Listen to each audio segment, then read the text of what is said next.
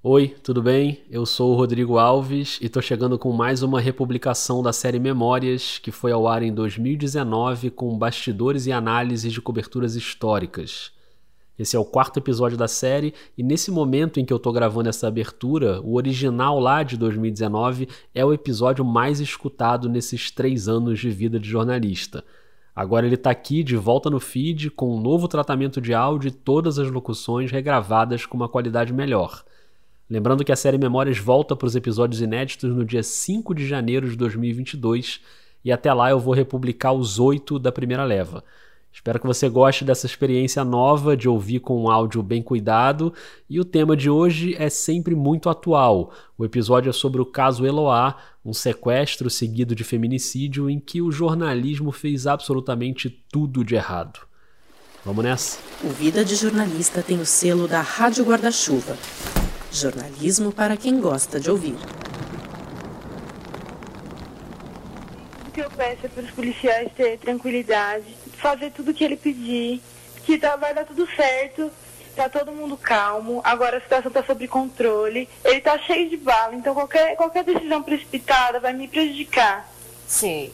Minha vida está nas mãos dos policiais.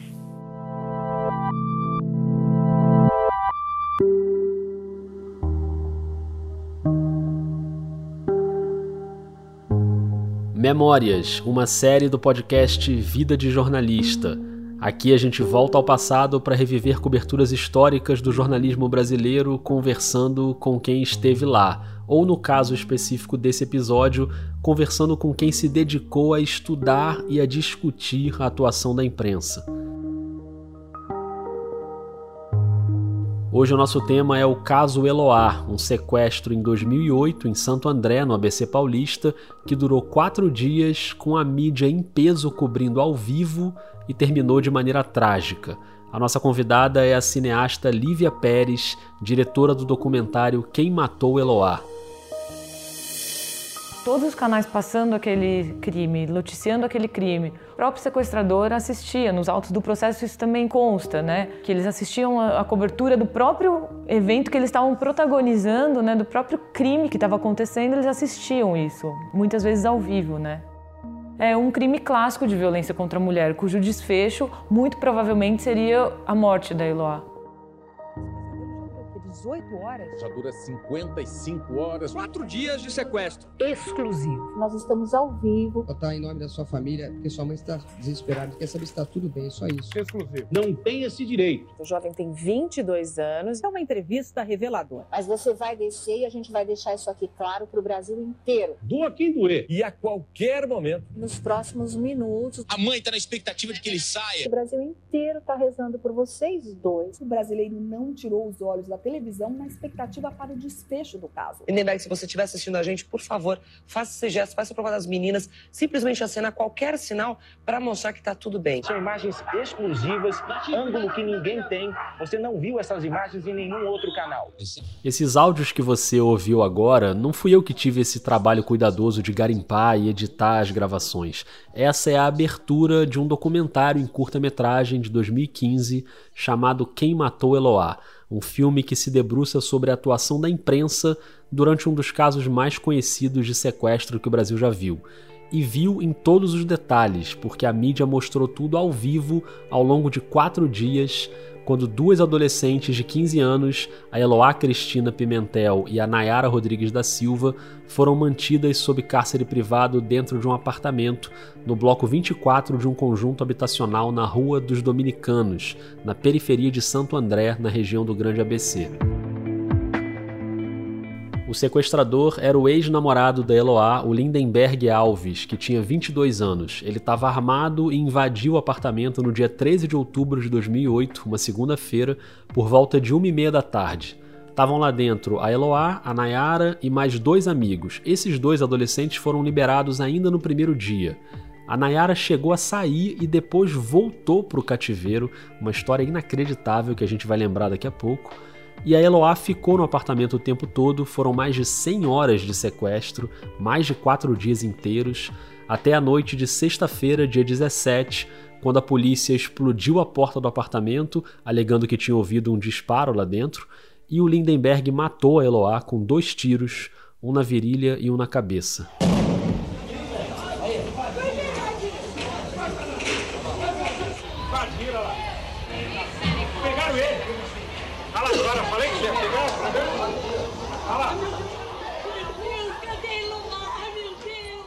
Esse caso teve muita repercussão na época, e assim que eu anunciei que eu ia fazer a série Memórias, recordando coberturas passadas, muita gente pediu o caso Eloá. É uma história muito marcante. Eu já estava decidido a fazer o episódio, mas eu sabia que esse seria um episódio diferente.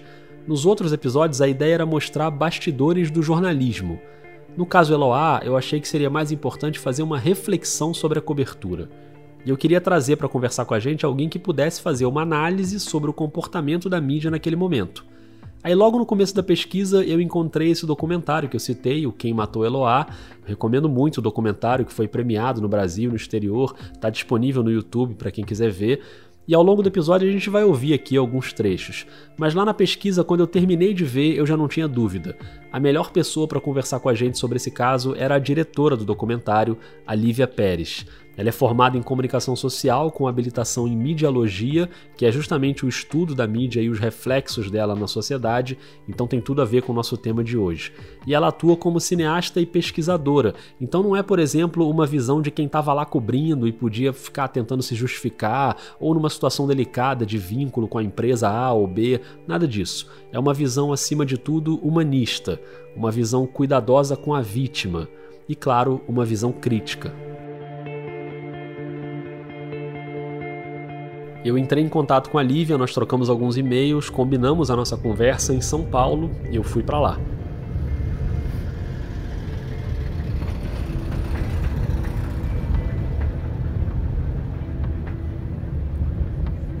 Acho que é logo depois dessa curvinha aqui, né? Tá ótimo.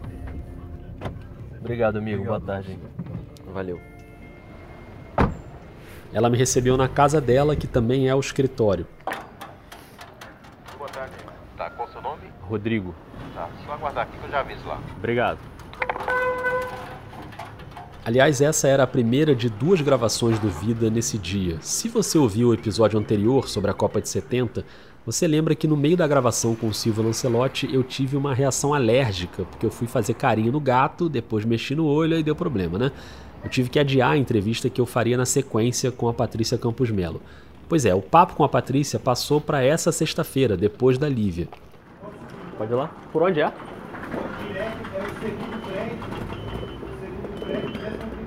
Segundo prédio, obrigado. E você que está ouvindo, vem comigo para essa conversa. A casa não é minha, não, mas eu estou convidando. A gente ficou ali na sala, a Lívia estava no sofá com uma parede azul bem bonita atrás dela. E claro, o gato circulando ali com a gente. E eu juro que eu adoro gato, mas dessa vez eu achei melhor não fazer carinho no gato, que eu estava meio traumatizado. Assim como foi uma sensação curiosa pedir para uma cineasta usar o meu modesto microfoninho de lapela plugado no meu celular de forma quase artesanal mas claro que foi super de boa. Mas isso é muito legal, cara, é, de, de, de plugar. É. Então, isso é... é um microfoninho de lapela. Nossa, né, muito legal. Nossa, mas é muito bom, né, para fazer entrevista assim com fonte. Com... A gente que faz podcast fica meio neurótico com o áudio, né? Mas o cinema também tem essa preocupação. Então, antes da primeira pergunta, a Lívia já sacou que tinha um barulhinho do lado de fora. Tá. Você quer que feche? Porque tem uns cachorros latindo, não pode sei ser, se pega. Porque não tá calor exatamente, né? Então. E a minha primeira curiosidade era saber qual tinha sido a percepção da Lívia na época do sequestro. Porque no meu caso é estranho porque eu não tenho muita lembrança de ter acompanhado aquela cobertura. Eu fiquei tentando puxar pela memória se eu estava em alguma viagem ou envolvido em algum trabalho naquela semana especificamente, mas sinceramente eu não me lembro. Só depois eu lembro, claro, de ter me informado melhor sobre o que aconteceu, a repercussão foi muito grande, mas eu não tenho a lembrança de ter ficado em frente à TV grudado acompanhando tudo ao vivo. Não sei como foi para você que está aí ouvindo, se você lembra bem. E a Lívia, naquele momento, estava fora do Brasil. Ela estava num ano de intercâmbio acadêmico para estudar cinema e audiovisual em Paris.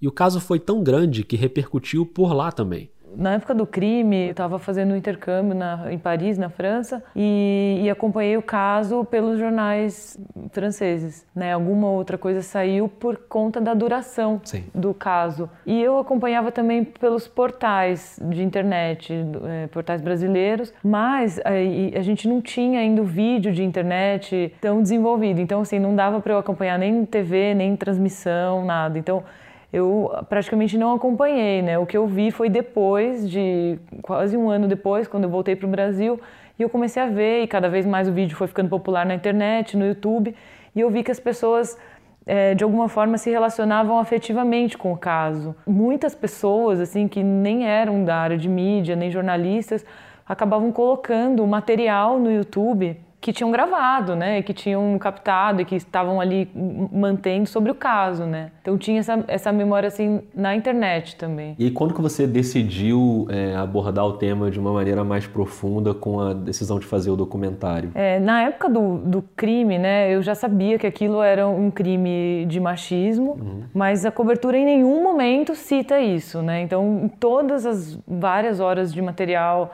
é, de cobertura jornalística, a gente não tem a simples expressão violência contra a mulher, que hoje é tão falada, mas naquela época isso não foi sequer cogitado, assim, de ser explicitado. Em 2008 eu já tinha essa ideia de trabalhar com esse tema, com o tema dessa cobertura, num documentário, pensando em, em fazer uma reflexão mesmo. Por que é que naquele momento não se identificou a violência que Eloá sofria como uma violência contra a mulher, né? E, e, nesse mesmo momento eu tive contato com, com um texto de uma militante feminista chamada Analba Teixeira, que é, é uma das entrevistadas do filme. Eloá tinha 15 anos, né? Ela que estava sendo violentada, ela que estava em cárcere privado. Mas isso não foi levado em conta.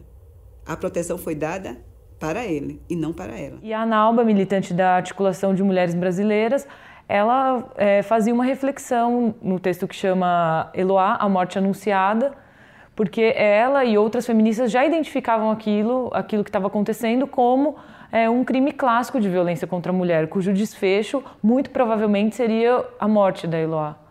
Né? Então ela se questionava por que, que a sociedade, por que, que a mídia, por que, que os jornalistas e por que, que a polícia não entendia esse crime como um crime de violência contra a mulher, né? Tratava como um crime de amor, um crime passional. É, assim. pois é, todas essas expressões que, que em 2008 já estavam muito é, fora de moda, que já estavam ultrapassadas, voltaram e as pessoas, é, a, a, mídia começou a usá-las, inclusive, né? E aí, como é que você decidiu pelo formato de colocar imagens para as pessoas reverem e comentarem ali em cima? Por que, que você escolheu esse formato? É, eu já sabia que seria um filme muito utilizando material de arquivo, né, por conta do caso.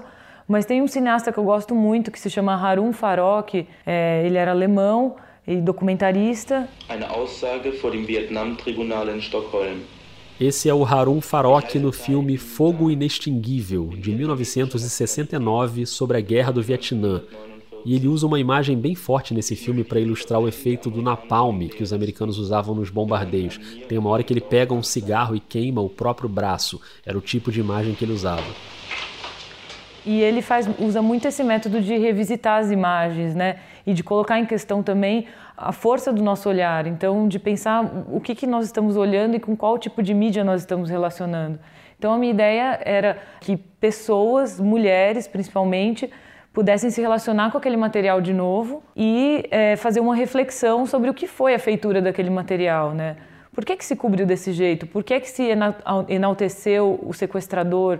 Por que, que não, não se identificou que era violência contra a mulher? E o documentário reúne quatro mulheres e um homem revendo as imagens da cobertura e passando as suas impressões sobre o caso. Eu queria que as entrevistadas fossem pessoas que conseguissem dar conta de várias vertentes, né, que eu achava que tinham sido problemáticas no caso.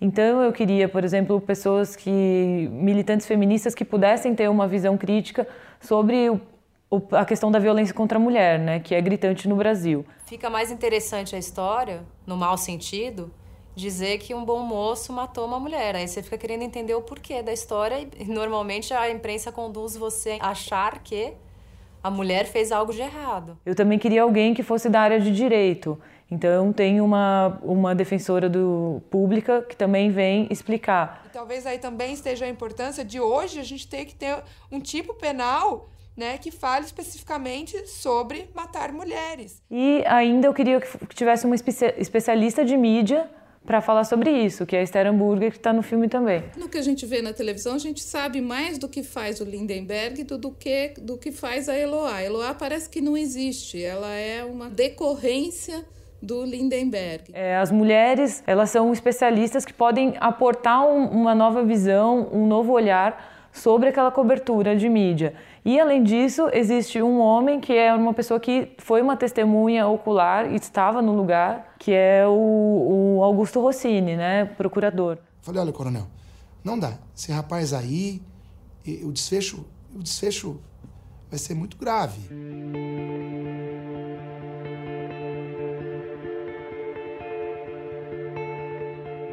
O desfecho realmente foi grave, com a morte da Eloá e a Nayara ferida com um tiro na boca. E até chegar nesse desfecho, dá pra gente discutir vários aspectos daquele episódio.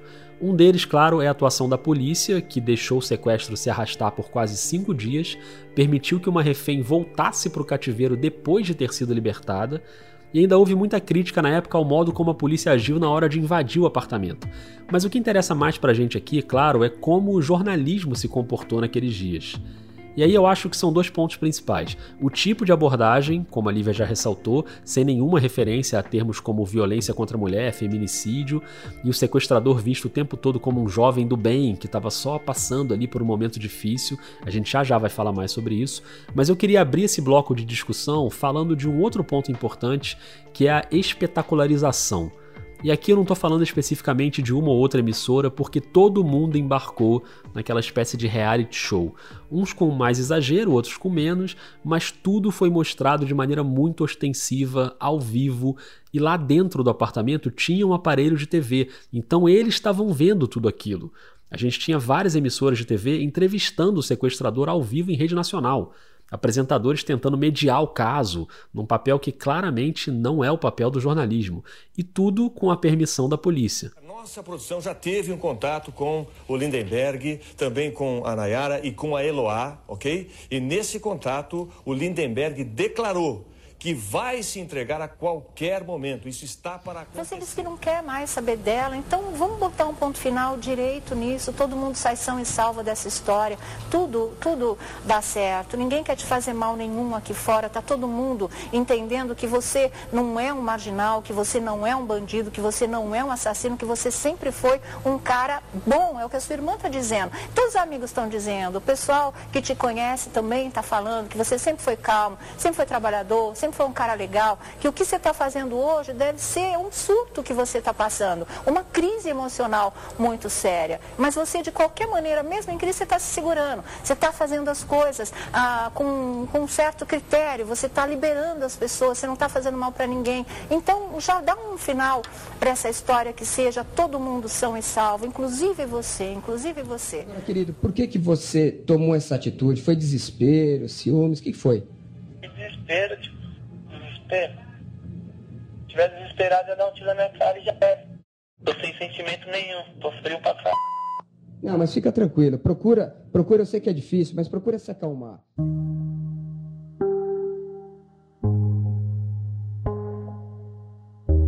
Como é que se dá, né, essa invisibilização da violência? Como ela acontece? Bom, ela acontece de várias maneiras. Primeiro é o ocultamento das vítimas, o não reconhecimento das vítimas, enaltecer o criminoso, romantizar a narrativa, né, como se aquilo fosse é, uma novela.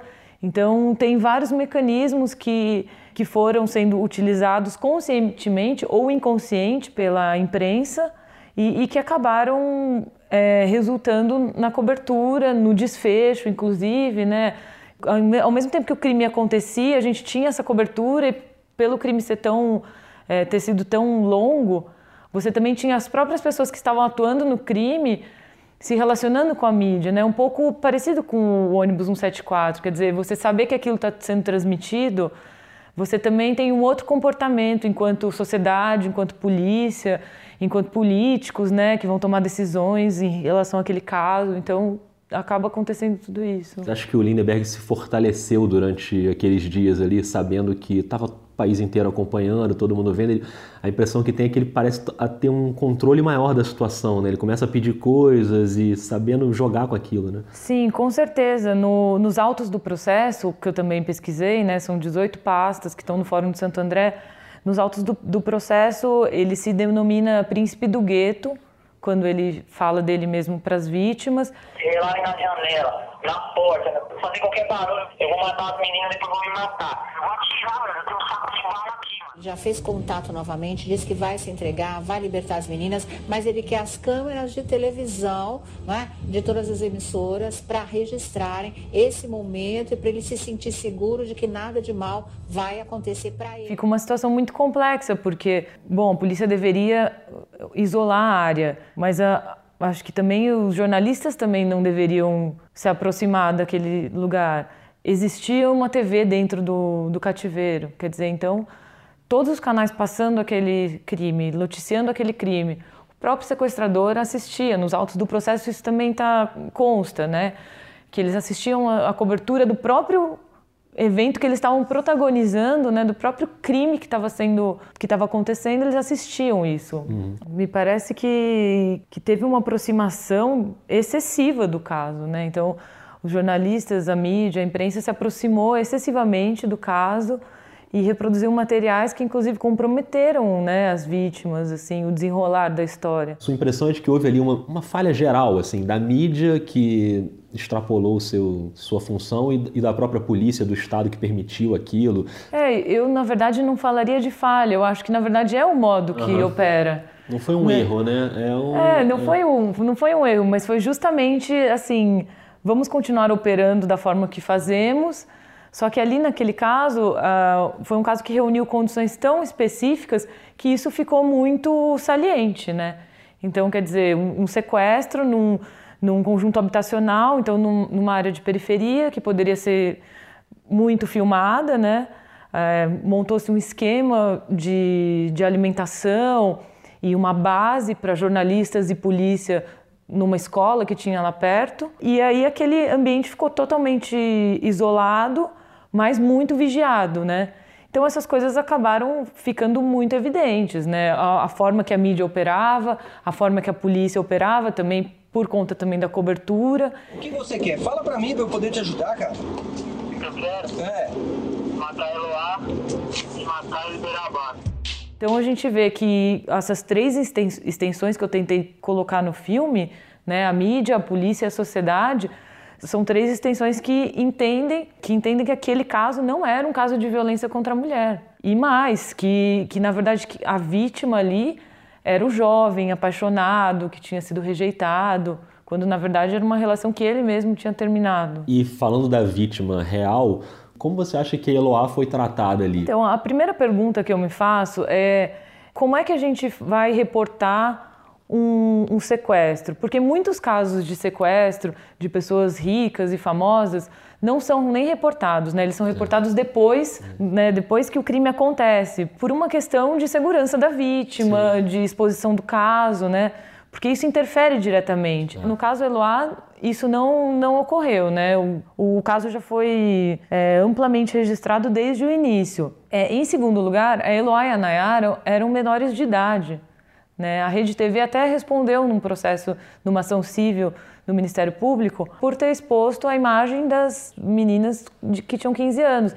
Então, quer dizer, essa imagem teria que ser preservada também. E a imagem do sequestrador não deveria ter sido enaltecida. É, você cria uma corrida pelo, pelo furo de reportagem buscando a entrevista ao vivo com o sequestrador dentro do cativeiro, né? Você dá um poder para o sequestrador, né? Eu acho que é um pouco o que o filme fala também, né? Sobre, sobre como você empodera essa pessoa que, que é o algoz daquela situação.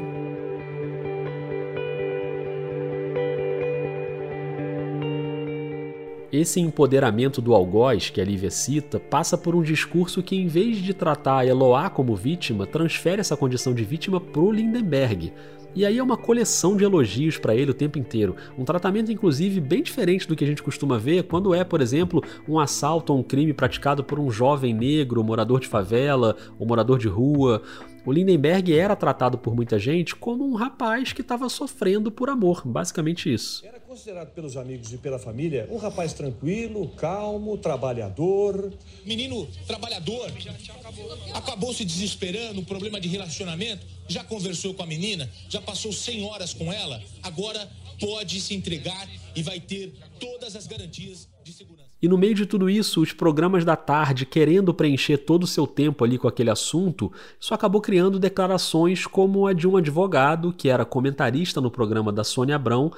Ele tem uma fala que está no documentário da Lívia e é uma das falas que mais chamam a atenção de quem está analisando o caso. Vamos falar do que espera o Lindenberg aqui fora. Boa tarde, viu, doutora Limar? Prazer tê-la aqui novamente. E com a sua experiência, nos orientar aí sobre o que vai acontecer daqui para frente, para que a gente possa ter uma ideia. Bom, claro. eu sou muito otimista, né? Uhum. Eu espero que isso termine assim em pizza, né?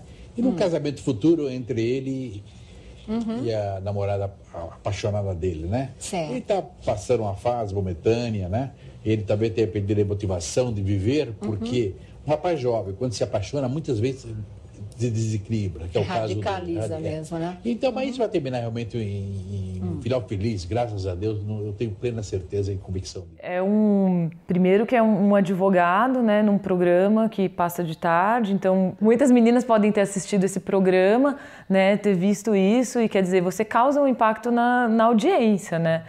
E aí quando você diz isso, né, eu espero que isso termine em pizza, você desqualifica totalmente a vítima, você não a reconhece e você então pratica a violência mais uma, duas vezes, é, além da própria violência que a Eloá estava sofrendo, né? Eloá e a Nayara. Tudo bom? Tá melhor já? Tô. Você tá calmo aí? Tô calmo. Você vai fazer mesmo tudo isso que você tá falando? Confio. Essa é a Nayara, uma das vítimas do sequestro, que passou por uma situação surreal. Ela foi liberada pelo Lindenberg, foi para casa e a polícia pediu para ela voltar até o conjunto habitacional para ajudar nas negociações. Ela voltou e aí, numa total falta de cuidado da polícia, ela se aproxima da porta sem nenhuma proteção e o Lindenberg puxa ela para dentro de novo. Ela volta a ser refém depois de ter sido liberada. É, então eu não, eu na verdade não consigo analisar porque assim eu não tenho os meios legal, o conhecimento legal para analisar isso. Mas eu acho bastante estranho, né, que uma menor de idade, um- uma menina de 15 anos tenha sido permitido que ela fizesse isso, né, né, que ela negociasse de forma tão próxima. E sem nenhum, sem nenhum aparato de proteção, né? Tanto que o caso dela também poderia ter terminado de forma trágica, né? Enfim. É, isso que os especialistas em segurança ou em conflito ou mediação, né, falam, né? Que realmente teria que ter essa figura do escudo, né? Não poderia se aproximar. É, mas o, o fato é que a, a Nayara, ela foi, é, ela foi trazida da casa dela, né? Ela estava dormindo na casa da avó dela e aí a, a polícia foi até lá, trouxe ela para a cena do crime para que ela auxiliasse na, na negociação. Até aí eu acho que, que existe esse procedimento mesmo. Mas aí os especialistas de segurança falam, e aí eu não consigo afirmar, mas eles dizem que realmente teria que ter alguns outros cuidados que ali, no caso, não foram seguidos. Por sorte, a Nayara sobreviveu ao sequestro, e eu digo sorte porque ela levou um tiro quando a polícia invadiu o apartamento. Esse desfecho desastroso aconteceu depois de mais de 100 horas de cárcere, pouco depois das 6 da noite da sexta-feira, dia 17 de outubro de 2008. A polícia alega que ouviu um disparo dentro do apartamento, e aí os homens da tropa de choque e do GAT, que é o Grupo de Ações Táticas Especiais, eles explodiram a porta. Alguns entraram pela janela, escalando por fora do prédio, mas com algum atraso também. E o fato é que a Nayara leva um tiro na boca e a Eloá é baleada na cabeça e na virilha. Ela teria a morte cerebral anunciada na noite seguinte, no sábado. O Lindenberg foi imobilizado por vários policiais, já do lado de fora do apartamento, no corredor, numa área aberta, onde as câmeras também conseguiam mostrar tudo. Esse é o momento em que a polícia explode a porta e invade o apartamento. É o áudio de uma reportagem do Fantástico. Eu queria pedir para você escutar essa cena com atenção e tentar imaginar o clima tenso que se instalou nesse desfecho. Depois de explodir a porta, os policiais ainda levam 15 segundos para conseguir de fato entrar no apartamento. 40 segundos depois da explosão, ferida com um tiro no rosto, sai a primeira refém. Nayara e um policial caminham agachados, temendo uma troca de tiros. O sequestrador Lindenberg Fernandes vai sair do apartamento, dominado por um policial. Ele parece resistir. São necessários mais dois homens para imobilizá-lo. Há um homem com uma câmera na mão, provavelmente um policial disfarçado. Ele filma o momento em que Lindenberg é dominado no chão. Os vizinhos gritam. Por enquanto, nenhuma imagem de Eloá. Um médico tenta chegar ao apartamento. Naquele exato momento, um policial aparece com o Eloá nos braços. Ela está ferida com um tiro na virilha e outro na cabeça. Mais gritaria. O sequestrador continua no chão e é pisado. Um policial se desespera. Pouco depois, os agentes levam Lindenberg para fora do prédio. A nossa opção era realmente esgotar todos os meios na negociação, tentar cansá-lo. Por isso, tratar de um jovem, uma decepção amorosa. Esse é o comandante Eduardo Félix, do Batalhão de Choque da Polícia Militar. Tecnicamente, a ação policial foi muito criticada por especialistas na época. Também no Fantástico, o Marcos Duval, um instrutor brasileiro da SWAT de Dallas, nos Estados Unidos, analisou as imagens e criticou o quanto o sequestro se arrastou ao longo dos dias, no meio daquele espetáculo midiático, sem que a polícia aproveitasse uma brecha para executar uma ação no apartamento. Quanto mais tempo leva, mais inconstante a pessoa fica. Marcos explica que a SWAT estabelece o prazo máximo de 24 horas para libertar o refém, mas nunca foi preciso esperar tanto o máximo que a SWAT de Dallas negociou até hoje na história foi nove horas só de negociação. A partir daí é invasão. E se a polícia demorou e falhou nessa operação, a mídia teve mais de quatro dias para refletir ao longo daquela cobertura, e mesmo assim, quando tudo acabou num desfecho trágico com a morte da menina de 15 anos, nem assim entrou na pauta o assunto da violência contra a mulher e o feminicídio. Esse tema não entrou e, e, ainda as manchetes, né, cabeça de matéria, todos esses elementos, eles ainda reiteram a violência que ela tinha sofrido, mas sem criticá-la, né? Eles é, cometem a violência uma nova, uma nova vez, é. assim, primeiro apagando a, a, imagem delas, ou então transformando a Eloá em santa, né? Agora é a doação de, é surreal, a doação de órgãos que vai ser acompanhada através de exames clínicos, através de exames laboratoriais e de exames gráficos, às 23 horas e 30 minutos, foi confirmado a morte cerebral da paciente Eloá. Ela é menor, precisa da autorização do pai e da mãe. Então nós vamos aguardar com tranquilidade a decisão da família. Numa eventual decisão favorável à doação dos órgãos, será feito todo o processo, o protocolo com a central de captação de órgãos, que inclusive já se encontra presente aqui no hospital. E a imprensa começa a seguir, assim, como se, se aquilo fosse a carniça que restou mesmo para para mídia, assim. Inclusive você abre o seu documentário com a imagem dos urubus, com som de helicóptero e tal. Isso foi uma reflexão assim entre eu e o produtor do filme, que é o Giovanni Francischelli, que a gente tinha essa visão muito do caso, né? Então, como, como é que como é que a mídia foi se aproximando, né? É, como é que é, foi esse olhar assim? E era um é um olhar de um ponto de vista totalmente privilegiado, né? Do alto vendo tudo, é, do alto ainda acho que tem essa metáfora também de ser é, de classe, né, que a gente tem muito forte no, no caso, e observando tudo, mas esperando a oportunidade para pegar aquilo que sobrar, assim.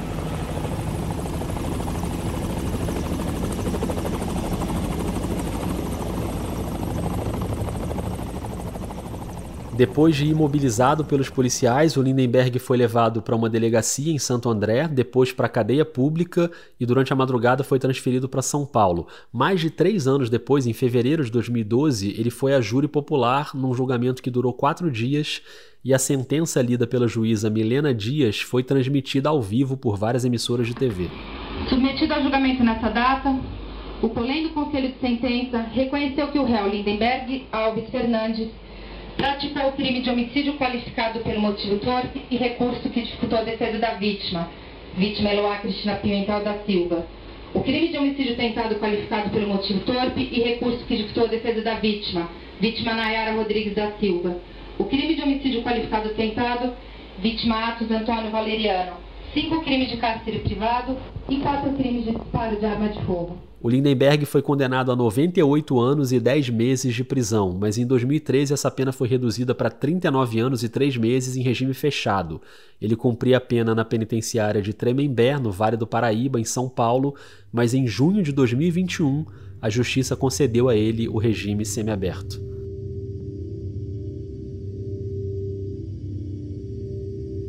E hoje, mais de uma década depois, o que é que a gente aprendeu? Mais uma vez eu convido você que está ouvindo para fazer um exercício. Se acontecesse um caso como esse hoje, um ato de violência contra a mulher se estendendo ao longo de vários dias, como a mídia se comportaria?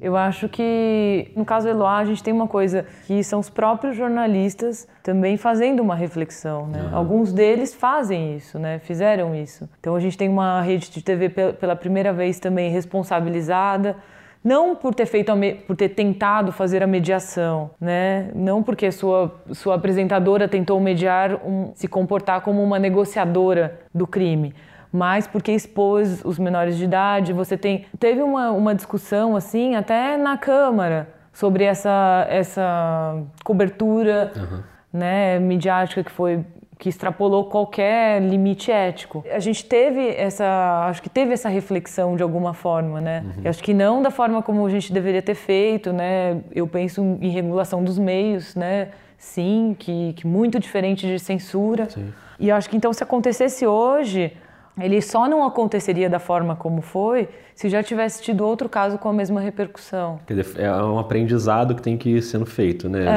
Se fosse uma coisa inédita, talvez a gente tivesse agido da mesma forma, assim. Não... É, e é um aprendizado que eu acho que é tão profundo que ele vai até até o léxico, sabe, assim, de como é que a gente vai escrever a manchete. Uhum. Então a gente vai escrever adolescente é estuprada por 30 homens, a adolescente ainda está no, no ativo, né? Ainda sujeito ela, ali, é, né? ainda ela, ela, é o sujeito. Ou a gente vai, vai finalmente colocar a responsabilidade nos 33 homens que estupraram a adolescente, uhum. né? Então, assim, pensar, pensar em tudo isso. E aí tem manuais agora de jornalismo, né? De como que se reportam crimes de violência contra a mulher, de feminicídio, de crimes LGBTfóbicos. Então, acho que a gente tá, tem esse caminho, tem essa discussão, né? ciúmes dela acessar as redes sociais. Foi assassinada pelo marido que estava inconformado com a separação. Um marido inconformado com o fim do casamento persegue e agride a ex-mulher durante um ano. Foi preso o homem que matou a ex-mulher com nove tiros a queima-roupa. Foi encontrada caída na sala de casa com o computador ligado. O rapaz confessou ter matado e decapitado a namorada grávida na zona sul de São Paulo. É tocar fogo, atear fogo no, no corpo da vítima. Ele já tinha prometido a ela fazê-lo caso ela o deixasse. Ela já havia feito oito boletins de ocorrência. Ao mesmo tempo, é, a gente vê, por exemplo, a mesma jornalista que entrevista a Nayara no Fantástico, ela também entrevista a adolescente que foi vítima do estupro coletivo no Rio. E assim, com perguntas também descabidas, do tipo, você fazia isso? Você costumava fazer isso?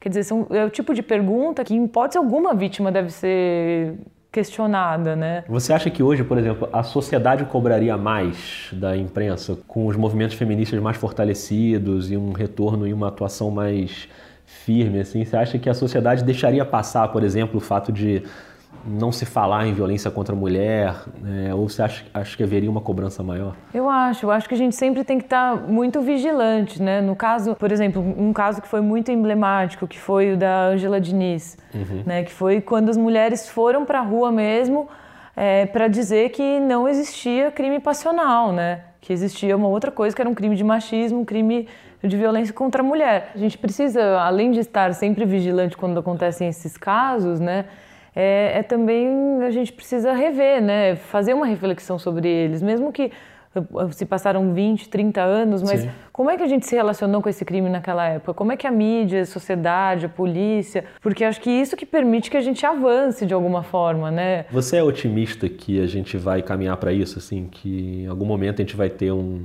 gente vai melhorar e vai conseguir olhar para esses casos de uma forma mais justa e mais humana e entendendo a complexidade toda, em vez de ter uma visão mais rasa, assim, você acha que dá para ser otimista em relação a isso? Na verdade, eu, mais do que otimista, assim, eu tenho esperança que a gente consiga trabalhar pela democratização dos meios de comunicação. Uhum. E eu acho que isso é um grande passo para que a gente consiga ter uma nova, um, novas perspectivas né, para essas coberturas que, que são tão complexas e que devem ser retratadas de forma complexa. Ivo, obrigado. Acho que é, foi super esclarecedor assim, é, você dividir com a gente a sua visão. Acho, acho que o jornalismo só ganha quando a gente tem pessoas olhando com uma visão mais crítica e avaliando coisas que foram feitas e que podem ser feitas. Então, parabéns pelo documentário e pela sua visão e obrigado por, por dividir com a gente aqui as suas ideias. Obrigado, Rodrigo. Eu que agradeço o convite também para falar aqui um pouco sobre o filme, mas acho que essa conversa também passa por esse lugar, né, da gente pensar em como a gente entende a comunicação como um direito de todos e como a gente, enquanto, enquanto sociedade, pensa sobre ela, né, como a gente faz essa reflexão sobre a comunicação mesmo, né, que isso é o jornalismo.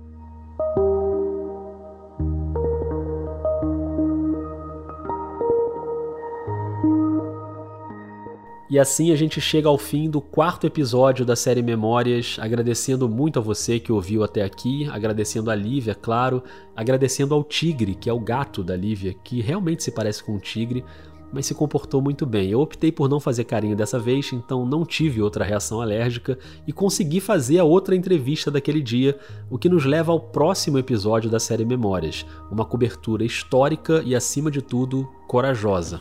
A gente acabou de chegar aqui, esse é o primeiro checkpoint para entrar na cidade de Kenema. Kenema e Kailahun são o epicentro da epidemia de ebola aqui em Serra Leoa. Patrícia Campos Melo, uma das maiores repórteres do país, retorna ao Vida de Jornalista para contar os bastidores da cobertura da epidemia de ebola em Serra Leoa em 2014. Se você está acompanhando as reedições dos episódios da série Memórias, me conta o que você está achando. O Vida está no Twitter e no Instagram com arroba vida jornalista. Procura também os podcasts da Rádio Guarda-Chuva, Escafandro, Finitude, Dissidentes, Põe na Estante, Afluente, Pauta Pública, Até que se prove o contrário. Busca lá que tem muita coisa boa para escutar. Eu sou o Rodrigo Alves e faço sozinho todas as etapas da produção: a pauta, a pesquisa, a entrevista, o roteiro, a locução, a edição, a sonorização, as artes, a divulgação. E eu te lembro ainda que o único financiamento do Vida é dos próprios ouvintes. Então, se você quiser e puder apoiar, esse apoio é muito importante para a sequência do projeto. É só buscar o nome do podcast no Catarse, no PicPay ou na Aurelo. Lá você encontra os planos mensais. A série Memórias volta com episódios inéditos no dia 5 de janeiro de 2022, mas até lá tem mais quatro reedições, uma por semana, sempre com novo tratamento de áudio e locuções regravadas. Obrigado, um beijo, um abraço e até semana que vem.